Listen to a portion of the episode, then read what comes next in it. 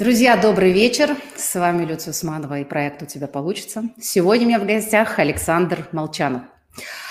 Писатель, сценарист, драматург, консультант, э, сценарный консультант и преподаватель сценарного мастерства. Александр, да, добрый вечер. Приветствую Можно вас. еще Спасибо. сказать, основатель первой российской онлайн-киношколы. О, супер. Это было типа там 12 лет назад. Ага. Э, сказали. спасибо. Александр, ну, во-первых, спасибо, что откликнулись. Честно говоря, мне очень радостно, что вы сегодня пришли, потому что ну, я смотрю на то, что вы делаете. Э, мне это очень нравится, мне это очень импонирует. И тем более вы человек, который провел очень много подкастов и умеет писать книги, и знает все, пожалуй, о том, как рассказывать истории. Конечно, для меня это очень-очень прям вау. Ну, подкаст, смотрите, подкаст – это искусство будущего. Э, я думаю, что подкаст – это вот этот год, это будет год подкастов. И угу. очень сильно Clubhouse э, очень сильно этому поможет. То есть я думаю, что через там пару-тройку недель спадет вот этот ажиотаж по поводу Клабхауса, а люди уже привыкнут слушать аудио, и э, дальше начнется серьезный очень взлет подкастов в России. Ну, я могу ошибаться, но мне кажется, что будет вот так. Э, и э, мне кажется, что вот в связи с э, вот этой самоизоляцией, когда все сели в заперти, сели дома и начали брать друг у друга интервью, и их, их прям реально очень много было в течение года. Да, вот да, это, да. это примерно то же самое, как эм, начало 60-х годов в городе Ливерпуле да, где в каждом что дворе, в каждом дворе э, какая-то группа играла. естественно, из всего этого в итоге появилась Битлз. Понятно, mm-hmm. что э, не все э, не все подкастеры превратятся в Джо Рогана, но все равно количество переходит в качество. И на мой взгляд, э, вот именно интервью такое как бы ну не развлекательное, да, а интервью обучающее, интервью исследовательское, да, то есть когда вы э, спрашиваете меня не, не про моих женщин и кошечек, да, а спрашиваете именно вот что-то ценное, да, то есть что-то, что вы можете использовать в своей работе. Вот. И вот такое, вот я бы это сказал так, полезное интервью. Угу. То есть мне кажется, что это будет э, год полезных интервью. Я с вами полностью согласна, потому что вот и прослушивая и подкасты много разных подкастов, да, других людей, и, естественно, получаю огромное удовольствие от того, что ко мне приходят сейчас разные люди. Я понимаю, что в первую очередь для меня это способ обучения. Это так. Потому что Абсолютно. это каждый раз настолько новая информация. Ты все равно к интервью обязательно готовишься. Потом в процессе диалога что-то новое обязательно скрывается. И ну, мы всегда в своем проекте стараемся приглашать ну, интересных, безусловно, спикеров, тем, кому есть что сказать про разные а, сферы человеческой жизни, разные области затронуть. И поэтому действительно через это происходит такое и научение, в то же время формат получается более ну, может быть, не то, что он легкий, но он какой-то доступный, что ли, всем. Ну, да, запустил, пошел посуду mm-hmm. мыть. Или, там, я да, я да. подкасты во время пробежки. Mm-hmm. То есть запустил на телефоне и вперед. Да, да, очень удобно получается. Ну хорошо, вот давайте как раз поговорим про эту, в том, в том числе мы еще придем, поговорим про подкасты, но вот мне хочется все-таки начать непосредственно со самого сторителлинга, да. А, ну вот э, человечество там, сотни лет с удовольствием слушало истории всегда. Там были былины, сказки, сказания, потом романы, а, потом появились фильмы, сериалы, сейчас это блоги и подкасты в том числе. То есть это все способ рассказывания историй. То да. есть получается, что ну, как бы ничего не поменялось, да, то есть хорошая история, она до сих пор способна удерживать внимание человека, каким-то образом на него даже воздействовать и так далее. Так вот, сторителлинг – это способ хорошо рассказать историю, это способ воздействовать, удерживать внимание – или это нечто большее? Вот, э, Александр, скажите, что такое вот сторителлинг именно это в современном хороший, мире? Это хороший вопрос. Э, смотрите, э, удержание внимания – это часть сторителлинга. То есть угу. не все. Удержание внимания. Одно время я считал, что удержание внимания – это и есть самое главное. На самом деле нет. Я думаю, что сторителлинг – это рассказывание истории с целью совершить какие-то изменения – Угу. То есть, когда ты просто рассказываешь какую-то историю, вот случилось что-то, да, я э, пошел в школу, у меня было сделано домашнее задание, да, но собака съела тетрадку, да, то есть это ты просто рассказываешь какую-то историю, да, посмеялись и так далее, и так далее, да. Но если, например, ты рассказываешь эту историю учительнице, то задача какая сделать? Ну, избежать наказания за не сделанное опоздание, занятие. Да? Задание, Или за опоздание, да? например. Да, вот. И когда мы рассказываем историю с целью совершить какое-нибудь изменение, да, например, мы рассказываем историю, э, наш святой город захвачен неверными, давайте пойдем их всех убьем, да, угу. и вот история, да, бац, четыре крестовых похода, э, и э,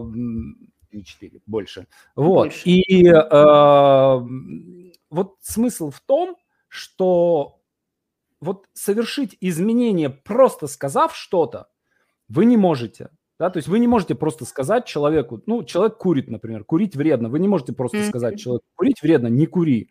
Ну, окей, и он продолжает дальше курить.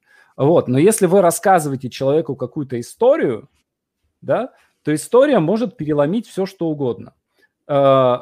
А, то есть вот есть так, такие как бы степени, степени влиятельности на человека, да, то есть одно, один это сознательное, да, то есть я, допустим, хочу похудеть, или я хочу бросить курить, или я хочу выучить английский язык, да, это стратегическое решение. Но мне очень нравится такое высказывание, что корпоративная культура э, в компании жрет стратегию на завтрак. В случае человека привычка жрет стратегию на завтрак, да, то есть если у вас в компании принято, там, не знаю, ходить в шортах и футболках, да, то вы не можете принять стратегическое решение ходить в костюмах, да, потому что все привычки, все будут все равно ходить так, как они привыкли ходить. Или матом ругаться у вас принято в компании, да, значит, все всегда будут ругаться матом. Вы не можете mm-hmm. просто стратегическое решение принять. Вот это же касается привычек, да, то есть если человек привык там объедаться, например, привык валяться на диване, э, вот он любое стратегическое решение, эта привычка будет его просто есть на завтрак. Но если вы расскажете человеку историю, и эта история сильно на него повлияет, то это может совершить изменения. На мой взгляд, история э, самый сильный катализатор изменений, чем что бы то ни было. И на уровне человека, то есть, э, на мой взгляд, правильно рассказанная история действует гораздо сильнее, чем, там, не знаю, 200 часов психотерапии. Mm-hmm. Вот. Вопрос только, э, чтобы история попала не всегда. Да, но то вот есть, здесь... история да, попадает да. в одного, в другого не попадает, например. Угу, угу. Так вот, вот, что нужно, да, вот это интересно, что нужно, чтобы история попала, да, и вот у любой же истории есть герой, да, есть э, а, совершенно четко есть э, вполне такие вполне простые понятные структурные элементы. Да, есть герой, на которого хочется быть похожим. Угу. То есть, э, как только мы, во-первых, почему герой? Да, то да. есть э, нам, э, как бы мы люди, да, и э, мы взаимодействуем с окружающим миром, да, первое, на что мы обращаем внимание, это что-то, что похоже на нас. То есть первое, самая главная угроза для нас какая? Ну, другой человек. Конечно. И, э, интер, э, как сказать, объект внимания для нас какой? Тоже другой человек, да, то есть если мужчина, да, увидит женщину, сразу же автоматически на уровне рефлексов э, включается внимание. Если мужчина и мужчина, автоматически на уровне рефлексов включается янская битва, да, то есть агрессия. Mm-hmm. Да, Даже да. если мы там вежливые абсолютно и так далее, и так далее, на каком-то вот на подсознательном уровне мы сразу же такие, М? сразу хвосты распушили, сразу, а? Бицепсы откуда-то вдруг появились, да, животики втянулись, а, вот, и уже начинаем как-то там э, это самое, начинаем, начинаем размахивать часами, да, и э, бирками э, там дорогих шмоток. А, вот. Или наоборот, женщин наших показываем. А вот смотри, да, то есть э, mm-hmm. это все просто, это все на уровне рефлексов. Так вот, э, когда мы э, видим другого человека, да, мы к нему все равно сразу же как- как-то подключаемся. И если мы видим человека, на которого мы хотим быть похожим в данный конкретный момент, э, мы к нему подключаемся просто сразу же. Mm-hmm. И вот это может быть на уровне внешнего действия какого-то, да, то есть э, там я помню, когда я ребенком увидел э, Билли Джин, песню Майкла Джексона, и как Майкл Джексон там танцует этой лунной походкой. Все, я в него включился сразу же. Это настолько круто было. Я хотел так танцевать, хотел так петь. Да, то есть сразу же включаешься. Вот. Э, и потом, э, например, там, в случае с писателями, да, например, я видел фотографии Хемингуэя, э, который там где-нибудь там с ружьем по Африке э, путешествовал. И для меня это было гораздо большим стимулом влюбиться в э, Хемингуэя, нежели его тексты. Угу. Да, то есть я сначала влюбился в Хемингуэя как бы как персонажа. Об, образ, на, персонаж. Угу. Образ, образ писателя, да? Да, да, да. А уже потом э, начал его тексты осваивать, понимать, о чем он пишет там и так далее. И только спустя годы понял, что Фолкнер круче, да, хотя у него не было такого, такого мощного старителлинга. Вот. Угу. И э, если это понимаешь, да, то ты дальше собственно, уже можешь, э, рассказывая истории, точно так же можешь э, человека вовлекать в свою орбиту.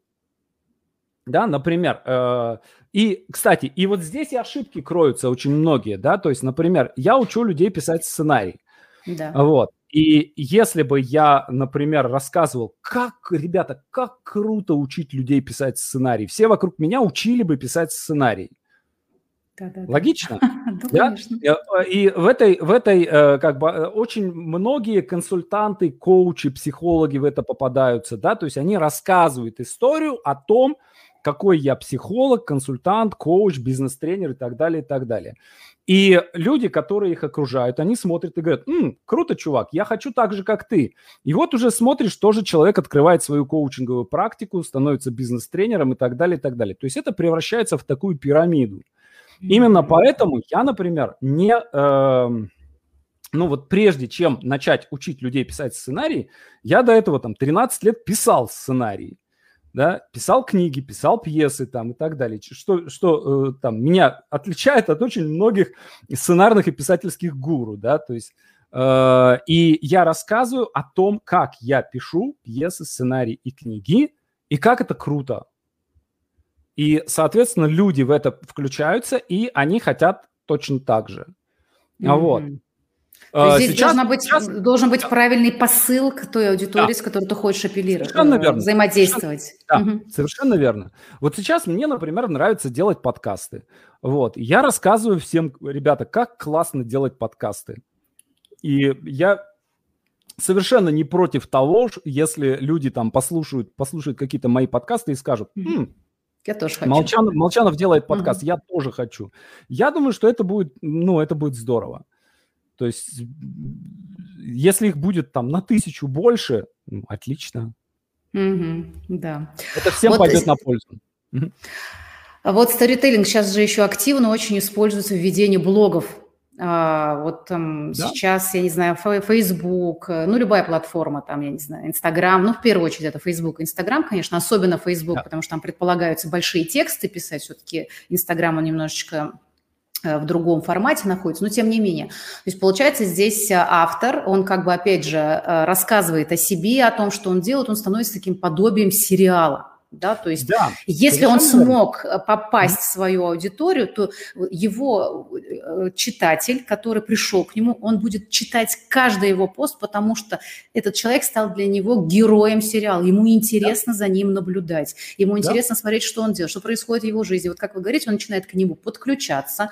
Вот mm-hmm. что здесь э, важно, это вот история про то, что надо знать прямо сейчас я сформулирую правильный вопрос, надо прям знать принципы старителлинга, выстраивать эту стратегию и так далее, или это все же про искренность, про то, что человек просто пишет вот то, что он действительно хочет донести. Что важно в, этой, в этом моменте вот стать любимым сериалом для своей ну, аудитории? Ну, я думаю, что важно и то, и другое. Вот смотрите, э, когда я запускал сценарную мастерскую, я тогда вообще ничего не знал о бизнесе. Mm-hmm. То есть ноль. Маркетинг, вот все полный просто отрицательная величина. Вот. В это и, сложно поверить. Э, ну, это действительно так, ну, да, да то есть я за первый год запуска mm-hmm. мастерской, я в какой-то момент обнаружил, что, что это бизнес, оказывается. То есть у меня mm-hmm. вот весь мой багаж был, я посмотрел первый сезон сериала «Кремниевая долина», все. Вот, и я думал, что я сейчас как такой организатор найму людей, и все, они все, все, все сделают. Ага, сейчас. Вот. И э, за первый год я прочитал 500 книг про, по бизнесу, да, mm-hmm. э, и за, за второй, по-моему, 300, и за третий год 200, да, то есть около тысячи книг по бизнесу. Сейчас по, проходил коучинги разные, тренинги там и так далее, и так далее. То есть я несколько миллионов рублей вложил в свое образование, именно бизнес-образование. Сейчас я один из лучших маркетологов на рынке. То есть, ну, я могу про это сказать, то есть я в этом во всем разбираюсь достаточно хорошо. И единственный инструмент, который у меня был, когда я запускал мастерскую, это сторителлинг. То есть я рассказывал историю про то, как чувак, сценарист, запускает киношколу. И я честно каждый день рассказывал, о, я сломал сайт, о, я там уволил очередного сотрудника, о, я там еще что-то сделал, о, нас забанил майл, положил в спам нашу рассылку. О, я там еще что-то сделал. И люди смотрели на это как на сериал.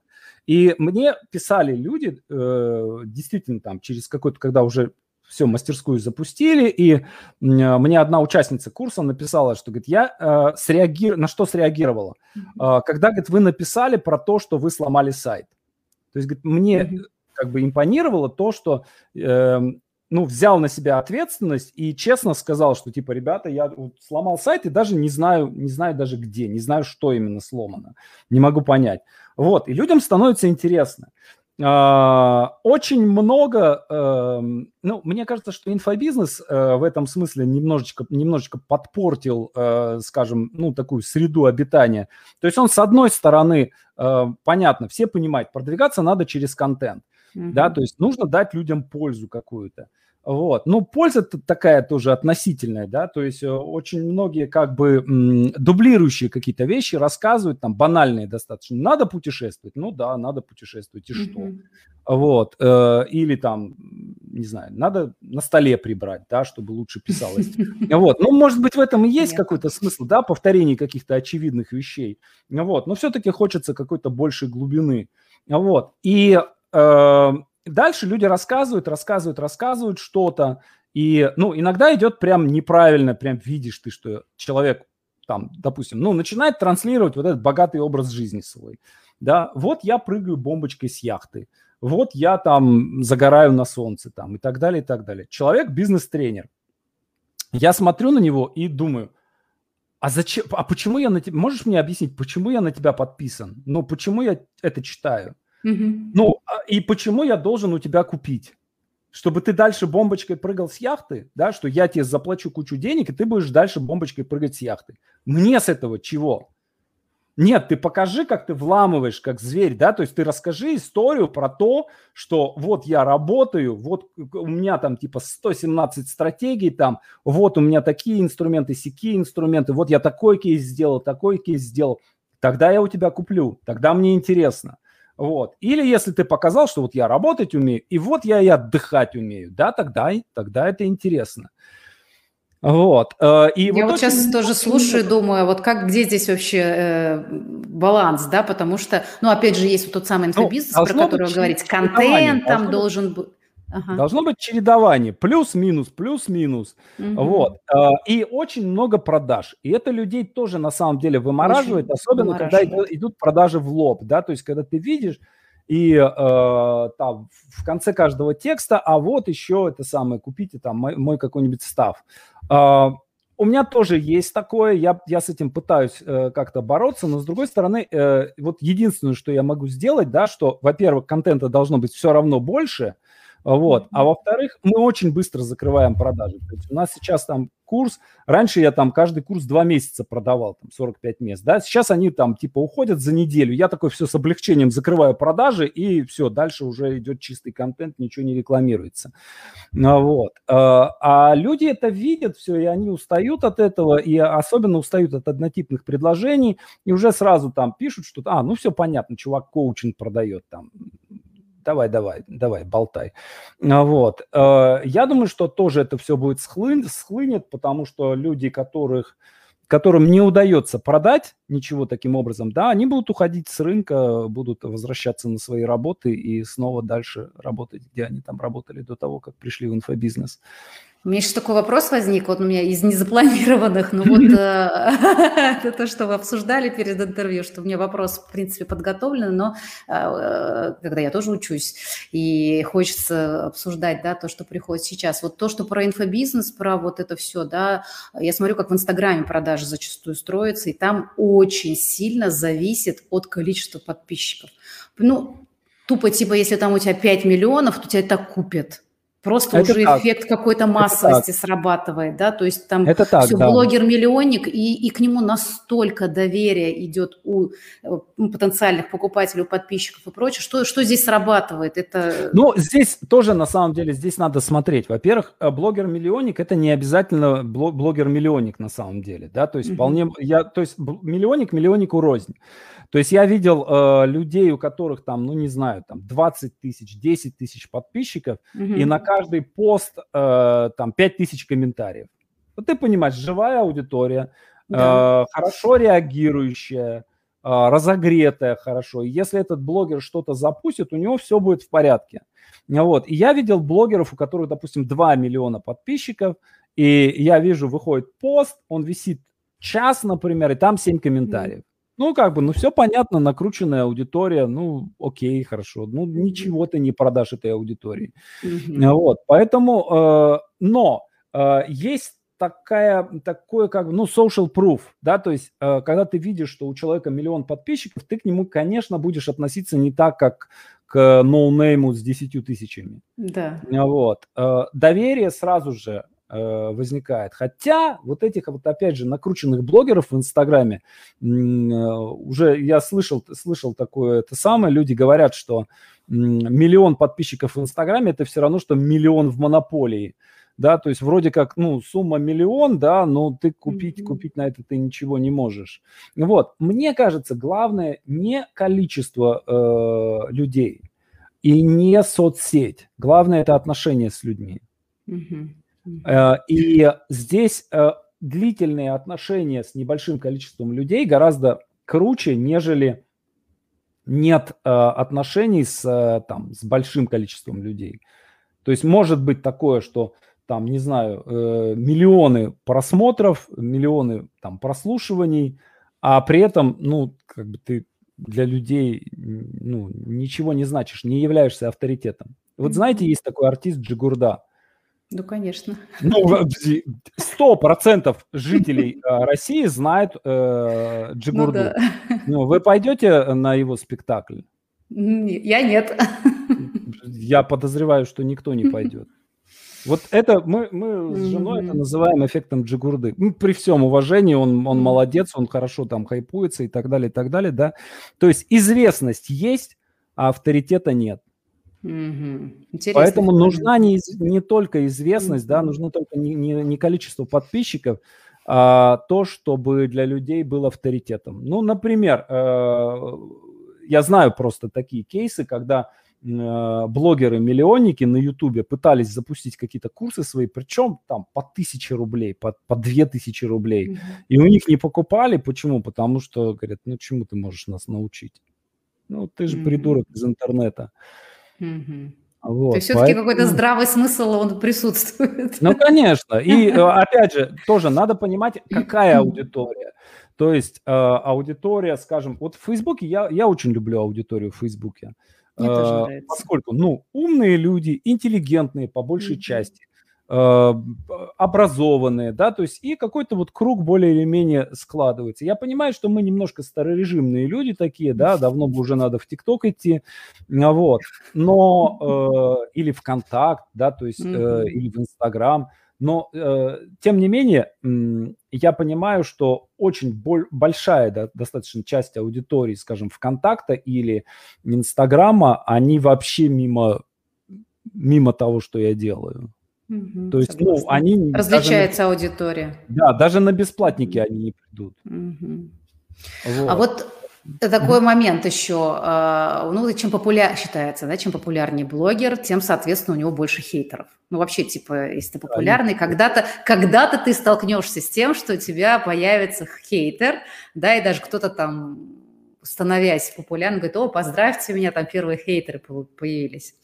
У вас есть хейтеры? Ну, конечно, конечно, ага. есть. Конечно, так есть. вот ну, вопрос, как реагируете, как себя ведете с ними?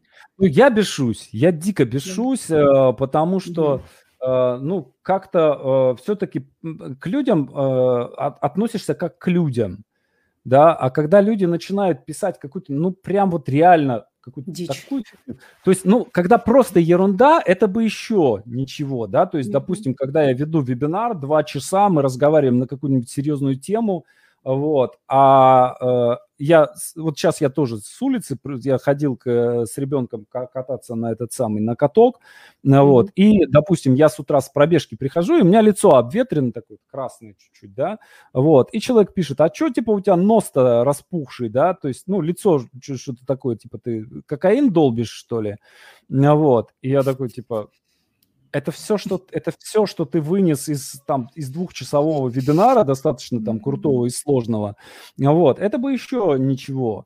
А, но когда люди начинают писать какую-то, ну, такой типа, э, оч, э, этот самый,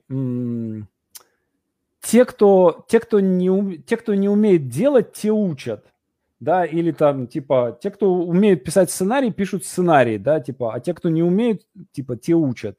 Ну, друзья мои, Кинопоиск.ру, забивайте Александр Молчанов, смотрите мою фильмографию, да, смотрите, сколько у меня постановок в театре и, за, за рубежом и в России, да, больше 30 книг, куча премий там и так далее.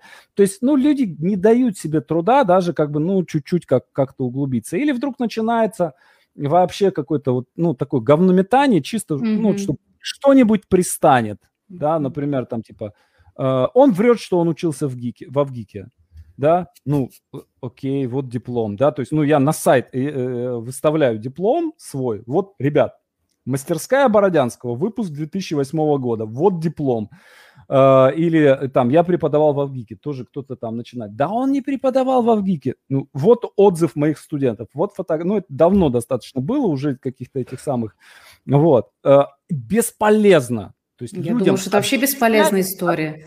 Ты, как бы, человек тебе говорит, что-нибудь херню какую-нибудь говорит, ты начинаешь объяснять, э, и, и еще хуже становится.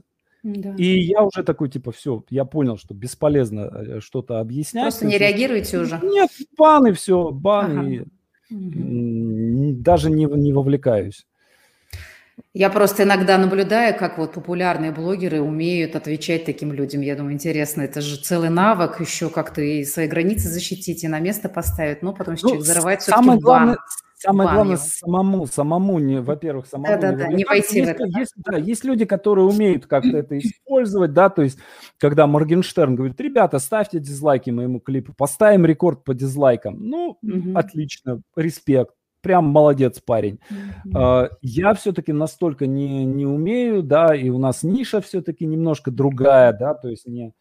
А, у нас, понимаете, есть такая штука, а, люди на негатив реагируют живее, чем на позитив. Да. То есть у тебя может быть там, например, ну не знаю, там тысяча восторженных отзывов и один негативный. И все будут говорить, да, про него вон весь интернет там пишут, что он там жулик, мошенник. Это что, там, особенность русского вот этого сторителлинга, да? что ли? Что да, это? Мышление кажется, да. нашего Мне кажется, да. Про угу. это очень хорошо говорил Пятигорский философ. Э, он в последние годы жизни жил в Великобритании. Он говорит, вот в Великобритании, допустим, какой-нибудь Джон а, убил свою жену, там, а, расчленил детей, там, и так далее, и так далее. Про него будут говорить, ну да, начудил немножко Джон, но в целом он все равно славный парень, да, а в России какой-нибудь человек, который всю жизнь вел себя как, как святой, и вот э, что-то вдруг с дуру, какую-нибудь ерунду ляпнул, и все сразу про него скажут, ну вот у него уже, уже всегда у него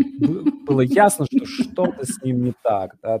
Мы всегда подозревали, что он какой-то не такой. Всегда подозревали, что что-то с ним не так. вот у нас, мы в этом смысле от, от людей всегда ждем худшего. Да, есть такая, конечно, особенность. И в этом смысле, вот, наверное, у сторителлинга в нашей стране чуть э, как бы история его посложнее, да, потому да, что всегда да. сталкиваешься вот с этой, вот с этой штукой. Да, да. Ну ок, вот сейчас э, нейрофизиологи нам все больше рассказывают о том, как наш мозг устроен, да, сейчас что-то больше понимания становится, как мы людей и других воспринимаем, какие там есть когнитивные эти искажения и прочее, прочее. Ну, в общем, как-то это все, конечно, с одной стороны любопытно, не все еще до конца все понимают, но некоторые уже понимают, понимание есть. Так вот, э, здесь считается, что в принципе человек сам себе всегда историю рассказывает про себя да. и пишет историю о других людях тоже у себя в голове. Да. Причем это даже уже не относится ни к текстам прямым, не к там, каким-то словам. Оно, в принципе, формируется как совокупность того, что человек видит о другом человеке или представляет о себе. Да, и вот здесь получается очень интересная штука. Может произойти такой разрыв, как бы, да, человек что-то о себе думает, знает, mm-hmm. делает, что-то где-то сказал, пишет и так далее, а у других людей формируется о нем совершенно другое представление. И вот здесь получается вот этот разрыв, он иногда очень человека удивляет, как так, я же вообще о другом, да, а вдруг про меня думают и знают вот такое. По-моему, по-моему, вот сейчас особенно, да, вот эта история история истории, mm-hmm. история про сторителлинг, она становится особенно как бы актуальной и, наверное, на мой взгляд, такой практичной, то есть она имеет прикладной характер, потому что сейчас, используя эти знания и навыки о том, что есть такое понятие, как сторителлинг, можно, мне так кажется, рассказывать эту историю о себе так, чтобы этот разрыв уменьшить. Более того, этой историей можно научиться управлять.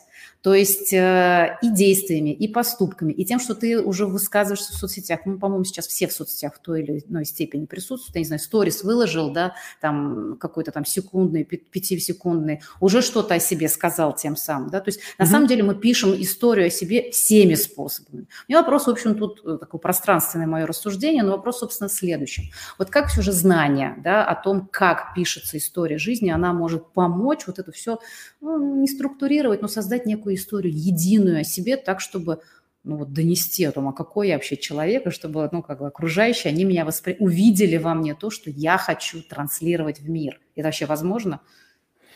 Ну, я думаю, э, во-первых, я думаю, во-первых, все, я абсолютно совсем согласен. Вот. Э, я думаю, что в числе прочего можно переписать уже существующую историю. Mm-hmm. То есть вот в том, что касается самого себя, да, то есть у нас, допустим, есть какая-то история в прошлом, Uh, и можно отправиться в психотерапию, еще раз пережить это, да, грести ретравматизацию, да, потом каким-то образом с этим договориться и mm-hmm. каким-то образом вылезти из этого. Ну, это не мой путь, кому-то, может быть, это подходит, да, я пробовал, мне не зашло.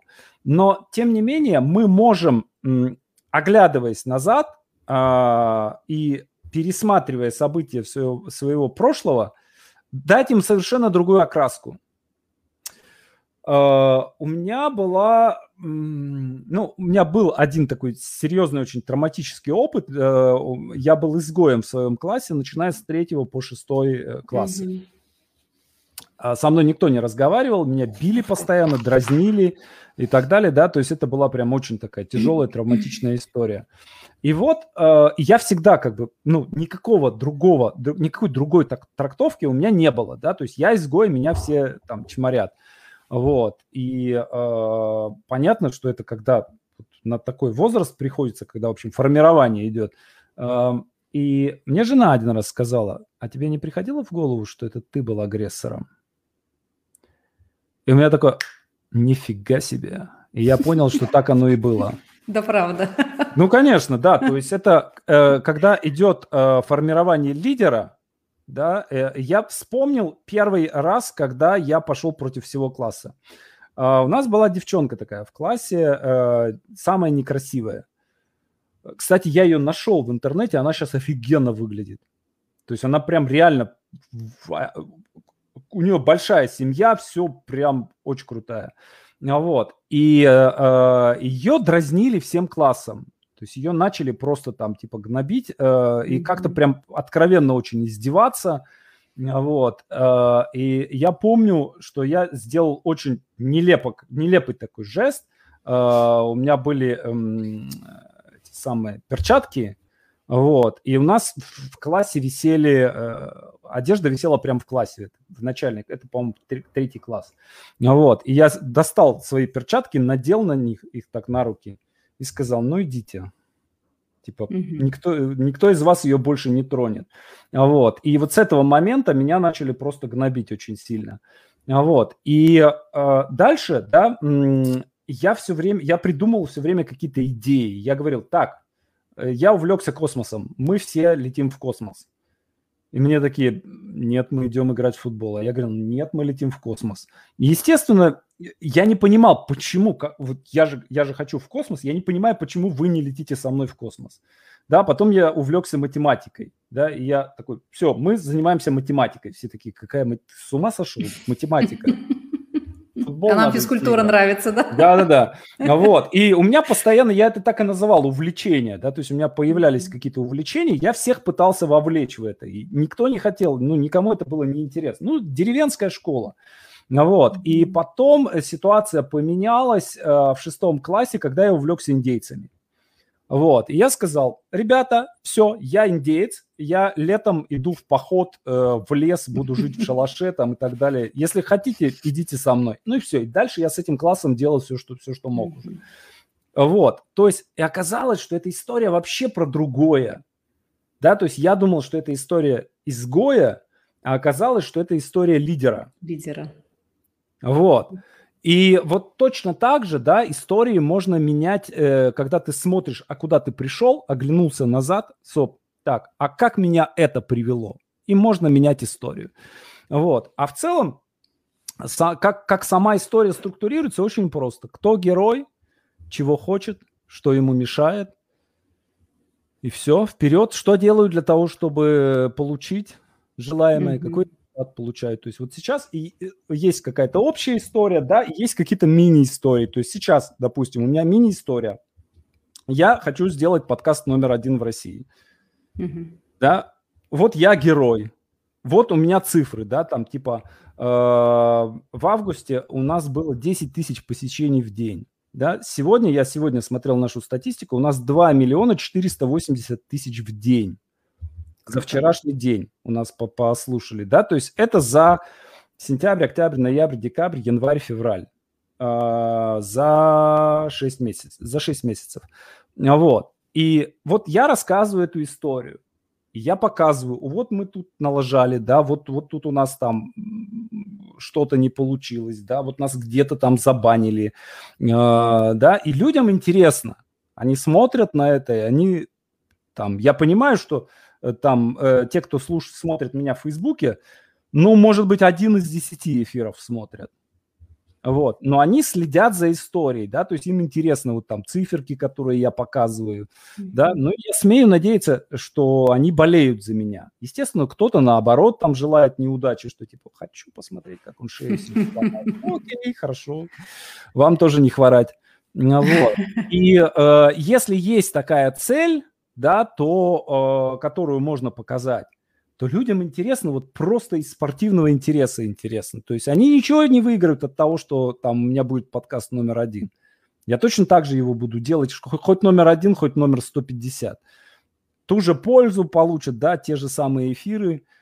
А вот. Эм, ну вот как-то так.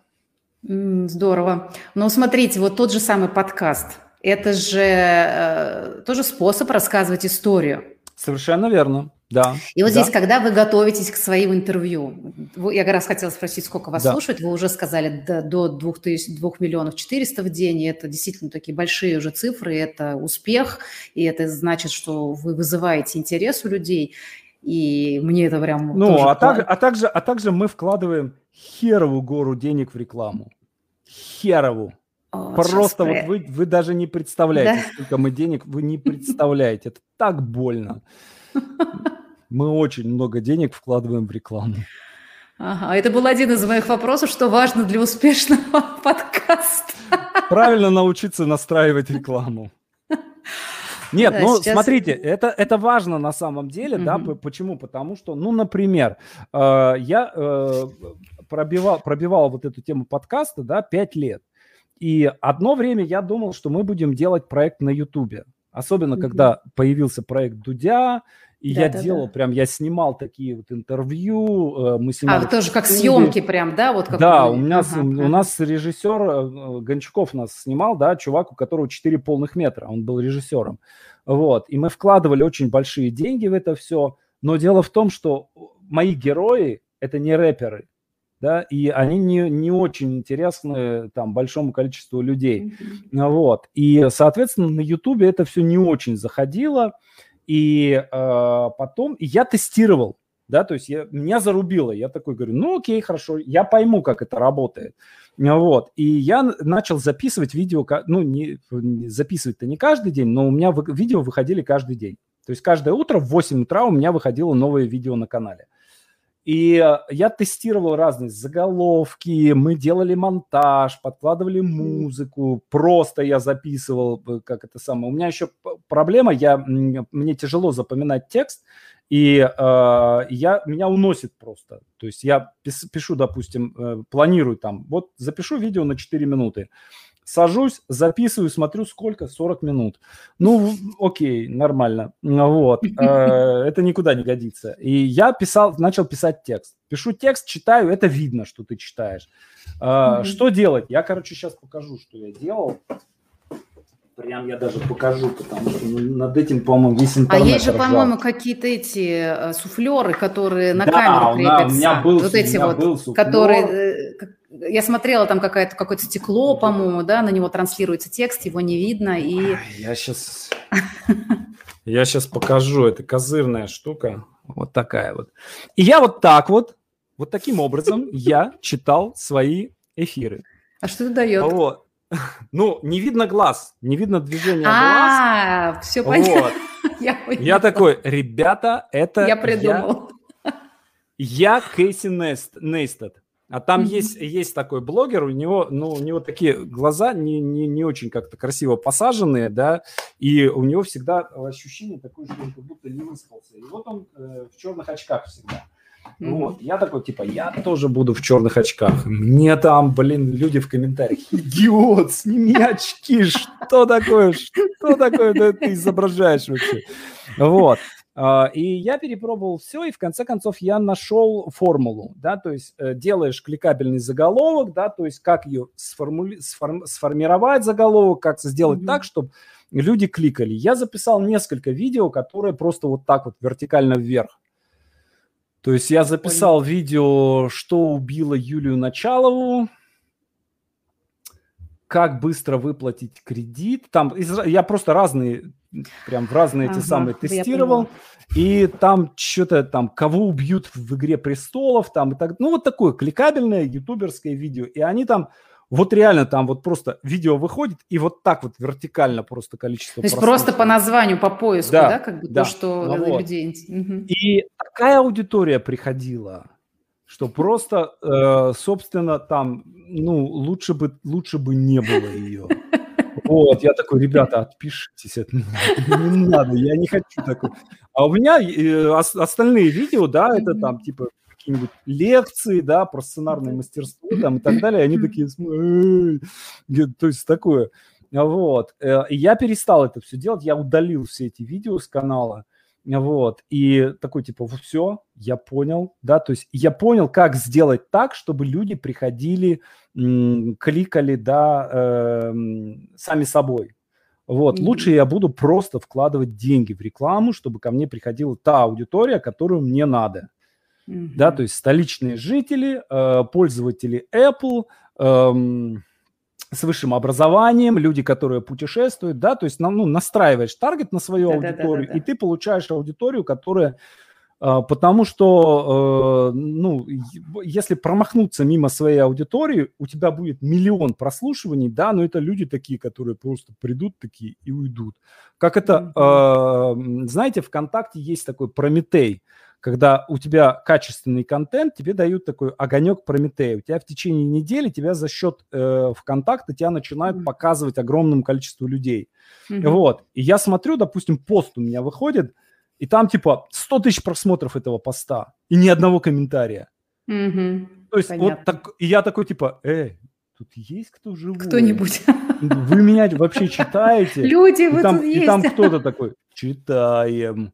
И ты понимаешь, что толпа таких людей пришла такая, посмотрела, что это такое, да, то есть вообще не понимая, какой-то коучинг, да, какие-то сериалы какие-то, что это такое, да, то есть они вообще не, ну, как бы, поэтому вот своя аудитория это гораздо Своя важнее, аудитория. чем, э, чем просто количество аудитории. То есть, может а быть, но это вы- все равно, что, все равно, что, не знаю, на Индию рекламироваться, да, то есть миллион индусов кликнет на твое видео, ну и что тебе с этого? Ну, Мгм. как бы... А как найти свою аудиторию, понять, кто тебя Таргетом? будет... Ну, есть а во- тестированием. нет, Ну, вообще, вообще нужно сначала понять. э, Кому ты вообще апеллируешь. Гипотезу, гипотезу Да, какую-то да, да. выстроить, да, то есть я э, в свое время напи- написал такую, ну, некую гипотезу того, кто является моим читателем. Я ошибся примерно во всем. То есть, во- ну, во-первых, я предпол... я не знаю почему, э, но я предполагал, что большинство будут мужчины. Ничего подобного. Женщина. То есть вот в мастерской э, на некоторых курсах до 80% девушки. Вот. Э, и, соответственно, какое следствие? Ну, например, я матом перестал ругаться. Ну, как бы, ну, не, нрав, не нравится. Там парням нормально, они этого даже не замечают. Ну, девушки как-то обижаются. Вот. Поэтому я не то, чтобы я был матершинником, да, но извините меня, я из Вологды.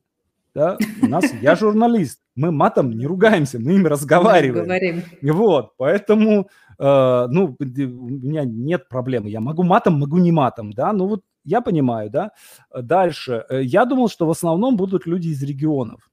То есть если сидят, сидят люди где-то в Вологде, в Новосибирске, в Екатеринбурге, еще где-то, они не могут поступить э, в, в Авгик поехать.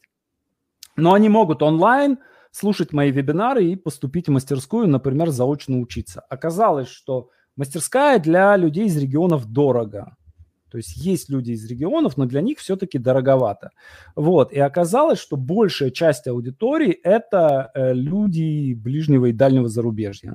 Русскоговорящая аудитория, которые Да. переехали, да? Да, Мгм. да. И у меня сейчас, я говорю, на сценарной мастерской никогда не заходит солнце. Да, то есть это вот вся Европа, Америка, Израиль, конечно же, э, наши, наши собратья-соплеменники, Казахстан, Украина, да, СНГ, все прям, весь, весь мир.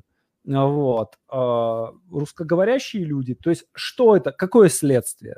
Ну, следствие того, что я настраиваю рекламу, исключая российские регионы, да, то есть включая Петербург и. Москву, допустим, и включаю весь мир русскоязычный. И вот на эту аудиторию я настраиваю рекламу, запускаю. Вот, то есть, когда это понимаешь, да, э, уже понимаешь, как ты обращаешься к э, людям, да. То есть, опять же, это касается там политических вопросов, например. То есть, если бы я на э, российскую аудиторию обращался, да, то я бы, наверное, ну, к- какие-то, может быть, политические вопросы бы затрагивал. Да, сейчас я вообще просто вот н- не Мгм. стараюсь, стараюсь вообще никак, потому что вот что бы ты ни сказал, поругаешь Трампа, огребешь, похвалишь Трампа, огребешь. Слово Путин скажешь, вообще тут все сразу же, да, все сразу провалились в этого Путина, да, и, переругались, и переругались в комментариях. Вот, поэтому я это все убираем. Ну а вот э, если вернуться к тому, что сам подкаст, да, вот э, беседа, диалог, это тоже сторителлинг, тоже история. Как вот вы готовитесь к своим интервью? А Очень по-разному. драматургия, там, я не знаю, какой-то там сценарий и прочее. Каждый Э, раз ну, у меня, у меня есть, э, есть интервью, которым я готовлюсь много часов. Например, эм, Соколов, антрополог, я его очень боялся, он невероятно крутой дядька. Вот, и он написал книгу о... э, книга называется «Странная обезьяна», о том, почему э, обезьяны потеряли, потеряли шерсть. Я, естественно, прочитал всю книгу, я готовился неделю. У меня все вопросы Мгм. были написаны от и до. Вот, то есть, э, и, ну, и кажется, все, все как бы неплохо получилось. То есть, если это научная какая-то история, да, когда, допустим, книга есть, я, естественно, читаю книгу. Если мы, э, э, вот сейчас была премия «Просветитель», и там э, пять, пять, по-моему, победителей, четыре из них уже были у меня на подкасте, и пятый будет вот где-то недели через три. Вот, то есть я такой, «А, да, я, мой подкаст выиграл премию «Просветитель». Вот, то есть э, это, как, это, это круто, да, вот, когда ты видишь, а, все мои, все мои там выиграли, все они уже были у меня на подкасте. Вот. Круто. А кому-то и... готовитесь, наверное, очень быстро, да, я так уже А кому-то э, иногда вообще просто не, не, ну, если это какой-нибудь брат-сценарист, ага. мне зачем, зачем готовиться? Ну, да. То есть мы садимся, я говорю, ну что, как, давай, рассказывай, mm-hmm. что там, что там, как жизнь? Интересно. У меня такая история была, когда ко мне на подкаст пришел э, Дмитрий Петров, полиглот. Ну, для меня это он вообще там, величина, и вообще там все. И я тоже начала от его... Я очень сильно готовилась к его интервью, и прям, ну, прям для меня это было вау-эффект. И, ну, на самом деле, при этом ничего страшного, как оказалось, не было. Очень человек, который... Ну, мне, кажется, мне кажется, что просто э, надо быть внимательным к человеку, угу. да, то есть э, уметь заткнуться вовремя, да, то есть послушать что... То есть дать человеку пространство. Угу. Вот. И э, давать повороты в какие-то ключевые точки, да, то есть, э, ну и вообще чувствовать, собственно, а про что человеку интересно. Ну, иногда бывает, что приходится вести разговор. Вот, иногда бывает, что пассивный такой человек, ну, тоже у меня был, был, допустим, я у девушки, у одной брал интервью, у режиссера, э, и мне надо было брать час интервью. То есть сейчас я вообще не ограничиваю. То есть я говорю, что если я все узнаю за полчаса, я через полчаса mm-hmm. закончу. Но mm-hmm. обычно у нас где-то там час сорок, час пятьдесят идет эфир. Ну, вот. А, а там мне надо было час, потому что это была конференция, и мне надо было просто вот, ну, под, под это самое, точно вовремя закончить. А, у меня вопросы закончились, по-моему, минуте на седьмой. То есть я задаю вопрос, и она на него отвечает очень конкретно. То есть mm-hmm. вот одним коротким предложением. И это очень... И я не могу никак распихать человека, да, то есть разогнать. То есть я задаю вопрос, она отвечает и, и молчит дальше. И все. И мне надо... То есть и мне за вот это предложение надо придумать следующий вопрос. То есть она говорит предложение, я должен слушать, потому что, опять же, это же чувствуется. То есть если э, человек говорит, а ты куда-то уплываешь, да, это же видно, и, человек чувствует, э, что он как- как-то тебя потерял. Вот. Придумать за это время новый вопрос и задать его. Вот. Это было жестко. Да. Прям реально жестко. Вот. Ну, я еще, я еще слушал э, интервью очень много. То есть я прослушал все эфиры Гордона вот эта его программа научная, там 300, 300 интервью и большую часть э, выпусков «Школы злословия». Естественно, американские все, подкаст Джо Роган, Тимоти Феррис, да, то есть это все там со страшной силой. Опру смотрел, э, mm-hmm. Дудя, естественно, Солодникова, то есть всех наших смотрел, да, и смотришь и запоминаешь, то есть смотришь, как человек интервью структурирует. То есть я не люблю, например, э, то есть, ну, как бы, должна быть история какая-то, да, то есть про что человек рассказывает. Может быть интервью о жизни. Тоже mm-hmm. я делал такие вещи, допустим. Мне одно время очень нравилось. Я интервью начинал вопросом, кем бы ты хотел стать в детстве. Вот. И человек м, дворником или там еще кем-то. И мне казалось, что это очень круто. Потом я понял, что ну, по большому счету, людям, которые слушают эфир, неинтересно, кем человек хотел стать в детстве. То есть надо с чего-то другого начинать. Вот. А, потом спрашивал, а у кого ты учился там и так далее. Да, и дальше начинаешь как бы человека потихонечку распечатывать.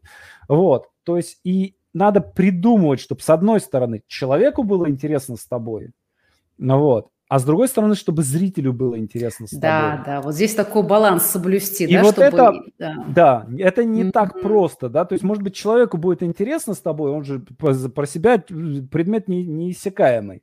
И тоже у меня были гости, которые просто вот рассказывали, рассказывали, я пошел туда, а потом сюда, а потом с этой познакомился, потом с этой, да, и по большому счету, ну, всем пофиг. Вот, и тут надо как- как-то вот э, тоже мне кажется, что талант интервьюера, да, поймать вот эту микроскопическую паузу, если человек рассказывает, рассказывает, рассказывает, и, и сюда, оп, и, и, и, и поменять, да, вклиниться, и пом... то есть не у, не у всех достанет как бы силы, когда человек рассказывает, это так, стоп, подожди. Ну да. Я не... Вот давай, а, а, вот ты сказал то-то, то-то. Объясни мне, что это значит. Или, mm-hmm. так, давай мы об этом не будем говорить. Э, очень интересно, кстати, Познер очень круто делает. Я ходил на его мастер-класс, и он показывал, как он берет интервью. Он абсолютно беззастенчиво управляет просто вот... У него есть свой план какой-то, да, и гость, например, начинает рассказывать что-то про своего отца. И он говорит, так, про вашего отца мы говорить не будем. А почему? Он управляет своим интервью. Потому его... что не будем. Не будем. И все. Ну хорошо, тогда я задаю следующий вопрос. У меня вот такой вопрос по поводу Clubhouse. По-моему, вы уж там были, да? Ну, и я... с чем не... вот просто, с чем связан такой вау-эффект от этого? Все ломанулись в этот Clubhouse. И он на самом деле, ну, во-первых, это аудио, не все готовы его слушать. Там нет записи этих комнат. И при этом все равно все туда поломились. Что, что за феномен я такой? Думаю, что, я думаю, что дело не, не в феномене, а дело в том, что это конкретная, э, ну, я предполагаю, что это конкретная mm-hmm. акция, когда Facebook начал пушить э, именно Clubhouse. То есть я проверял, пишешь пост, да, добавляешь в пост слово Clubhouse, и там пш, комменты посыпались. То есть увеличиваются охваты. Это было просто видно. А для, для чего, чего это, было сделано? сделано, я не знаю. Я подозреваю, mm-hmm. что либо они тестировали что-то, mm-hmm. либо они, может быть, уже купили этот Clubhouse, может быть, они хотят какой-то сервис. Э, может, интеграция какая-то будет, да? Вот, да. По-моему, вот, скорее всего, что-то такое. Э, я думаю, что, э, ну, проверим, какая я ванга. Я думаю, что это все спадет через пару-тройку недель. Именно потому, что записи нет. Да, да, потому что, ну, современному человеку находиться в эфире просто, ну, нереально. Да? Мы вот да? Э, как бы под, в самом начале говорили о том, что поставил запись, да, и слушаешь, когда тебе удобно, да? а не в эфире. А вот форматы подкастов есть самые разные, да, это там в соло угу. кто-то говорит, кто-то, как да. мы вот сейчас там диалог ведем, кто-то прям строго интервьюирует. Есть эти мастер-майнды сейчас очень популярные, ну, разные. Вот у меня есть мастер-майнд. Да, да, да, я, я, я видела, да. Э, мне тоже это сейчас интересно, думаю, как как-нибудь надо сделать. Угу. Вот вам самому что больше всего из этих э, форматов нравится? Мне нравится разговор, э, и я бы еще так сказал, что у нас люди пока не очень понимают, что подкаст – это интервью, разговор в подкасте – это не интервью. Угу. Да, хотя, конечно, элементы интервью есть. То есть что такое интервью? Есть ведущий, ведущий задает вопросы. Ну да. Вот. И на мой взгляд, это совершенно другая история, и у меня очень часто бывают подкасты, в которых я говорю в три раза больше, чем гость. Во-первых, я люблю потрандеть, во-вторых, бывают гости, которых как бы, ну, тяжело распинать, вот, а в-третьих, иногда мне просто хочется что-нибудь сказать человеку, да, рассказать что-то. Подкаст, формат подкаста, он это разрешает, и он это даже предполагает. Мне очень нравятся подкасты Джо Рогана. И он, он очень свободный в подкасте в своем, да, то есть один из важных элементов в подкасте, чтобы я получал удовольствие. Удовольствие. Угу. Да, то есть а, а, и мы разговариваем о том, о чем мне интересно. Да, и если мне захотелось что-то гостю рассказать, ну, я расскажу. Как это, особенно, когда я слушал, там, типа, я во время пробежки слушаю подкасты, ну, вот, и, типа, там, я слушаю подряд, допустим, там, 10 подкастов Джо Рогана. Вот. И он в понедельник, например, прочитал какую-то книгу про индейцев. Вот, и он в понедельник, к нему приходит какой-то гость, учительница какая-то, он ей раска... пересказывает эту книгу про индейцев. На следующий день к нему пришел какой-то спортсмен, он ему пересказывает эту книгу про индейцев. На третий ему какой-то психолог, он говорит, слушай, я прочитал классную книгу про индейцев. Короче, они охотились, и он дальше начинает что-то раз... Вот, это очень... Очень важная, кстати, штука, потому что вот э, такая позиция, да, вот я сейчас учусь на там, э, этих публичных выступлениях, для меня это тоже тоже тема новая, да, но ну, ну как бы тоже интересно же все. И там одна из позиций, вот это «я главный».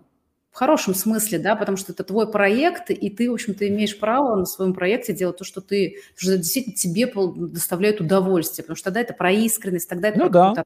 Да. Тогда это действительно про некий драйв, который от тебя исходит, и тогда вот та самая твоя аудитория, она и на это в том числе придет, потому что это будет не сухое интервью или там да. чисто польза, да. да, а это еще будет так, что, ну, контент, который несет некую эмоцию, он заряжен, он прикольный, потому что, ну, это действительно интересно, ну, обоим, да, как минимум одному да, человеку, да, который да, хозяин да, подкаста, да. А, в идеале, чтобы это было двое. Здорово. А вот еще смотрите, вот такой момент, да, мы будем потихонечку завершать, но у меня еще есть несколько вопросов. Вот а, сейчас очень многие говорят про клиповое мышление, да, вот благодаря mm-hmm. этому ТикТок, он такой популярный, считается, что, ну, у современного человека внимание, там, я не знаю, несколько секунд, ну, как у рыбки, да, там, типа, 3 как секунды. У рыбки гупи, да. Да, 3 секунды, 3 секунды, или сколько там секунд, и все, ты внимание потерял, и вот эта вся история, да, про клиповость мышления, что вот это мельтешня постоянная. И в то же время, в то же время, да, вот ваши подкасты, вы говорите, самый популярный подкаст, там, 2 часа 40 минут, по-моему, был, да. Угу. Кто-то делает подкасты на 3 часа, того же Дудя огромные просмотры, у него там час 42. Ну, в общем, я к тому, что все же мы наблюдаем, что хороший контент, интересные диалоги, интересная информация, она пользуется популярностью. То есть в итоге надо, все-таки стоп, клиповость здесь, или не нет, нужно упрощать? Здесь надо, здесь надо понимать, как потребляется этот контент. То есть э, я подкасты слушаю во время пробежки. То есть у меня пробежка идет час сорок. То есть час сорок – это как раз там хороший какой-то выпуск подкаста. Ну, Джо Рогана я за две пробежки слушаю подкаст. Они у него длинные, там, часа по три. Вот. А, и а, кто-то, делая какие-то домашние дела, да, запустил подкаст. И а, на самом деле я думаю, что когда у всех будут стоять умные колонки, это будет одна из тех вещей, которая очень сильно продвинет э, подкастинг. То есть ты говоришь, Алиса, запусти новый подкаст Молчанова, да? Э, она находит на Яндекс Музыке, находит мой подкаст, запускает, все, ты слушаешь в эфире мой новый подкаст. Э, и в машине люди слушают. В машине что люди слушают? Люди слушают радио. Ну, да. Радио сейчас э, и а, почему они слушают? Потому что привыкли. И радио сегодня слушать радио невозможно потому что там каждые три минуты реклама. Ну, да, то есть я все время, и вот это, когда ты попробовал, да, я не могу сейчас телевизор смотреть, да, потому что ты включаешь, там пять минут прошло, реклама пошла. В смысле? в каком жесть. Смысле? Что такое, да, то есть я, я не знаю, что такое реклама по телевизору, да, то есть если у меня там, не знаю, YouTube, у меня премиум подписка, да, и мне там рекламу никто не включает. На Netflix mm-hmm. не было рекламы, да, никогда, то есть никогда и ты уже было. отучаешься от этого. Mm-hmm. Вот, и люди, когда люди, которые ездят на машинах, они переключатся на подкасты. Я думаю, что рано или поздно они переключатся, потому что если ты попробуешь это, тебе, ты слушаешь разговор, и он не прерывается рекламой. Бесценно. Вот. Э, вот я думаю, что водителей мы ждем. Mm-hmm. Вот. Плюс, ну, например, там, не знаю, я ребенка спать Ну, вот у меня не, э, такой проблемный ребенок в этом смысле, он не засыпает. То есть ему обязательно, чтобы надо, надо, чтобы я там с ним полежал, сказку рассказал. Вот. И засыпает он прям долго. Вот. Я ложусь рядом, запускаю наушники, запускаю подкаст, и там все, mm-hmm. и он засыпает нормально. Вот. И вот очень, э, то есть подкаст, он увеличивает время. То есть он не отнимает время, а он его увеличивает. То есть поверх твоего какого-то дела, да, то есть mm-hmm. можно е- ехать в метро и слушать подкаст, можно гулять по городу с собакой, например, и слушать подкаст. YouTube требует времени. Вот именно поэтому я думаю, что подкастинг обыграет YouTube. И если посмотреть по посещениям, мы Дудя обошли в конце января. То есть у Дудя ежедневно прослушиваний миллион, э, по-моему, миллион двести или миллион триста. Вот, то есть мы его уже в два раза обошли. Вот, ну, то есть вы поэтому... считаете, что будущее за аудиоформатом, да? То есть я не думаю, за... Да. Нет, я mm-hmm. думаю, что видео никуда не денется. Нет. Вот, но я думаю, что аудио э, это очень крутой формат, mm-hmm. и он и он он все больше и больше. Вот книги, например, есть люди, которые вообще перестали читать книги, только аудио. Mm-hmm. Слушают аудиокнигу. Да, то есть сразу же покупают аудиокнигу, запускают художественную, документальную, да, и либо, либо в машине, либо там во время прогулок слушают. Отлично. Ну, э, да, я согласна с этим, но я никак, правда, не могу прийти сама лично к формату аудиокниги. Мне вот прям надо читать. Я люблю Ну, я читать. тоже люблю. Я, да. я очень много читаю. Там, ну, книга в день в среднем. Иногда, mm-hmm. иногда там 2-3 книги. Вот. Mm-hmm. Поэтому, ну, это как, ну, мы, мы уходящее поколение. А как думаете, бумажные книги останутся, нет, все-таки? Ну, Или как раритет? Конечно, конечно, останутся. Ну, во-первых, э, во-первых, они пахнут. Ну, вот. конечно, это же целое прям, да, это же ритуал такой. Очень, старые книги, да? Да, да, да, да. Не знаю, издательство Академия. Ну, угу. очень здорово. Давайте прям ненадолго вернемся к сценарию. У меня вопрос к сценарию как таковому. Mm-hmm. У меня такой вопрос: почему вот, например, российские фильмы, а, там, российские книги, да, зачастую, mm-hmm. они, ну, интересны, пожалуй, только в России. Ну, редкие случаи, когда наши книги и фильмы уходят за рубеж. А вот ну, в Америке да. все, что не уходит, оно вот почему ну, российскому кино не получилось? Много, много разных факторов. Ну, во-первых, а, была такая штука, которая называется Британская империя. А, это была самая величайшая по количеству, по территории, да, это было много империй на самом деле, да, там несколько десятков. А, и это была самая большая империя по территории. Вот. И следствием чего стало распространение английского языка по всему миру. То есть только и исключительно благодаря этому. А, при этом, например, если мы посмотрим на, скажем, какую-нибудь э, середину 20 века и а, вот эту нашу евроазиатскую часть территории, мы увидим, что она почти вся разговаривала по-русски. Mm-hmm. Вот. А, вот мы вот здесь вот, а английский на всем остальном мире. Вот.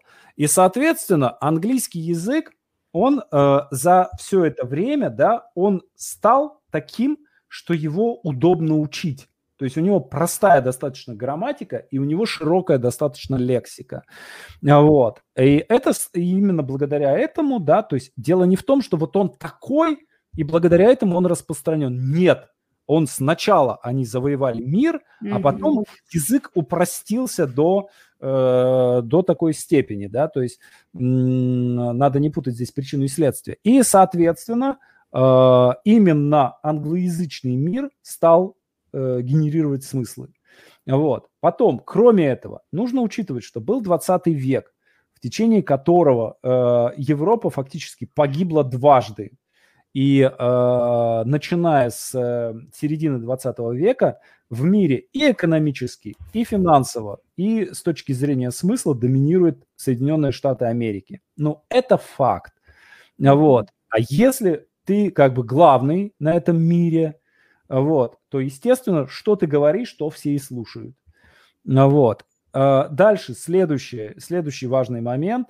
Там очень сильная конкуренция. То есть, если ты делаешь плохо, ты делаешь плохо, да, ты вылетаешь просто из бизнеса. В итоге они делают просто очень хорошо. Mm-hmm. Вот. У нас, если человек какой-то говнодел в кино, например, или в литературе, тем не менее он может продолжать работать. Mm-hmm. То есть И это уже, можно сказать, исторически так сложилось? Конкуренция, конкуренция небольшая. Mm-hmm. На нашем рынке небольшая конкуренция. Но у нас тоже исправляется сейчас ситуация. Мне кажется, что мы находимся накануне прорыва в кино, во всяком случае. Я бы даже сказал, что скорее в телесериалах. Ну, то есть я есть думаю, шансы, что у нас э, ситуация будет исправляться. Я думаю, что у нас очень крутые сериалы. Я думаю, что именно в сериалах мы будем, мы будем рулить. А, опять же, потому что у нас э, не глупые люди, образованные, их много, да, то есть, ну, маленькому народу сложнее, да, то есть есть страны, где там, не знаю, полтора миллиона человек разговаривают на одном языке. Угу. Там большой, сложной, глубокой культуре взяться просто неоткуда. То есть, ну, не хватает, просто не хватает материала. Э, количество, от количества многое зависит. У нас все-таки, да, 100, 100, там, 140 миллионов человек в России, да, ну и в общей сложности где-то там около 300 миллионов русскоязычного населения по, по всему миру. По всему миру. Вот, это много, это действительно много. Вот. И дальше отсюда, э, плюс у нас очень крутая, очень интересная история. Америка, там, там 200 лет истории, они ее всю рассказали уже со всеми возможными вариациями. И они хотят... Ну, они э, чужие истории рассказывают неплохо. Да, они, они хотят нов, новых историй каких-нибудь. Mm-hmm. Стало время помрачительных повествований. А у нас их, слава богу, тысячи лет. То есть у нас великолепная история, в которой куча всяких ублюдков, которые правили нашей страной, да, и э, про, про них можно рассказывать великолепные истории. Вот. Э, хватит, хватит еще там на много-много поколений старителлеров. В какой момент вы для себя решили, что сценарий, написание сценариев, то есть вот сценарная вот эта деятельность, это то, чем вы хотите заниматься, и это ну, вот как бы ваше призвание? Ну, э, когда впервые увидел э, снятый, снятый по моему сценарию, увидел скетч в, теле, в телепрограмме «Фитиль» на канале «Россия».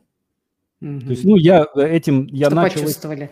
начал этим зараб- зарабатывать, да, то есть просто подрабатывал. Я был главным редактором в журнале «Новый крокодил». Это такая реинкарнация журнала «Крокодил». Mm-hmm. И э, мне так не, не сказать, чтобы много там платили, я подрабатывал все время, писал что-то. Вот. И э, был такой тележурнал «Ха», Антон Понизовский его делал, и «Фитиль» э, Угольников тогда угу. руководил им. И вот он, Игорь Станиславович, э, меня пригласил туда писать. Вот. Я написал несколько, несколько скетчей, их сняли, и когда ты видишь, что артист Сергей Чунишвили произносит с главного канала страны написанный тобой текст, я понял, что я хочу заниматься. Хочу это делать. Классно. Вот. Был момент такой, да. Супер. Александр, ну что, мы заканчиваем. И у меня есть в подкасте традиция, в конце я всегда задаю вопросы. Задам его, соответственно, вам. Вот Сказать, на ваш взгляд. Что вы ему скажете? Нет, немножко другой. А, вот на ваш взгляд, почему у человека получается или не получается? Хороший вопрос. Э, много об этом думал. Э, я думаю, что все зависит от э, умения поставить цель и упорно ее добиваться. То есть я думаю, что главное это упорство. Угу. То есть если ты идешь к цели, да, вот знаете, как э, писатели очень часто, они такие говорят, что вот скажите, есть у меня талант или нет? Вот это вот самый главный вопрос, который я хочу узнать. Вот посмотрите на мой текст и по нему скажите, вот есть у меня талант или нет. И вот человеку хочется решения судьбы своей. Внешнюю да? референцию, да, услышать свой адрес. Ну да, да, да, да, да. Вот, так вот, если вот есть человек, который просто вот, ну, просто сквозь землю видит, и ты приносишь к нему свой текст, он читает его и говорит, «М-м, тебе не mm-hmm. надо писать никогда в жизни. Ну, просто вот, ну, даже не делай этого. Да, э, у тебя ничего не получится, это пустое, пустая трата времени. Вот, а ты идешь и делаешь, и делаешь, и делаешь, и делаешь, и делаешь до тех пор, пока не получится. То есть вот если mm-hmm. ты такой, то даже если у тебя нет таланта в том значении, как, как, как, каким как его понимают, да, вот этой легкости, да, можно вы, вы, может вытанцеваться шедевр. Спасибо большое. Я считаю, что это очень важный навык у любого человека в любом деле, потому что талант – это всегда упорство, помноженное э, на время, на мастерство, потому что никто, отменял те самые 10 тысяч часов, да, когда… Приходит, а мастерство приходит от количества повторений. Просто да. делаешь, делаешь, делаешь, делаешь, а в конце делаешь, а потом получается. Вот и все. Да. Что угодно, чего угодно можно добиться. Вообще просто чего угодно. Любую женщину в себя влюбить, э, миллион заработать, Нобелевскую премию получить. То есть если цель поставить и вот все положить на это, да, чего угодно добиться. Я считаю так. Спасибо большое, Александр. Мне было чрезвычайно интересно сегодня с вами беседовать. И, на мой взгляд, вот, по крайней мере, я получила огромное удовольствие от того, как мы сегодня с вами побеседовали. Взаимно. Я было очень много полезного. Спасибо. Счастливо. Спасибо. Успехов вашему подкасту, успехов вашим проектам, вашим сценариям и всего Вам хорошего. Пока-пока.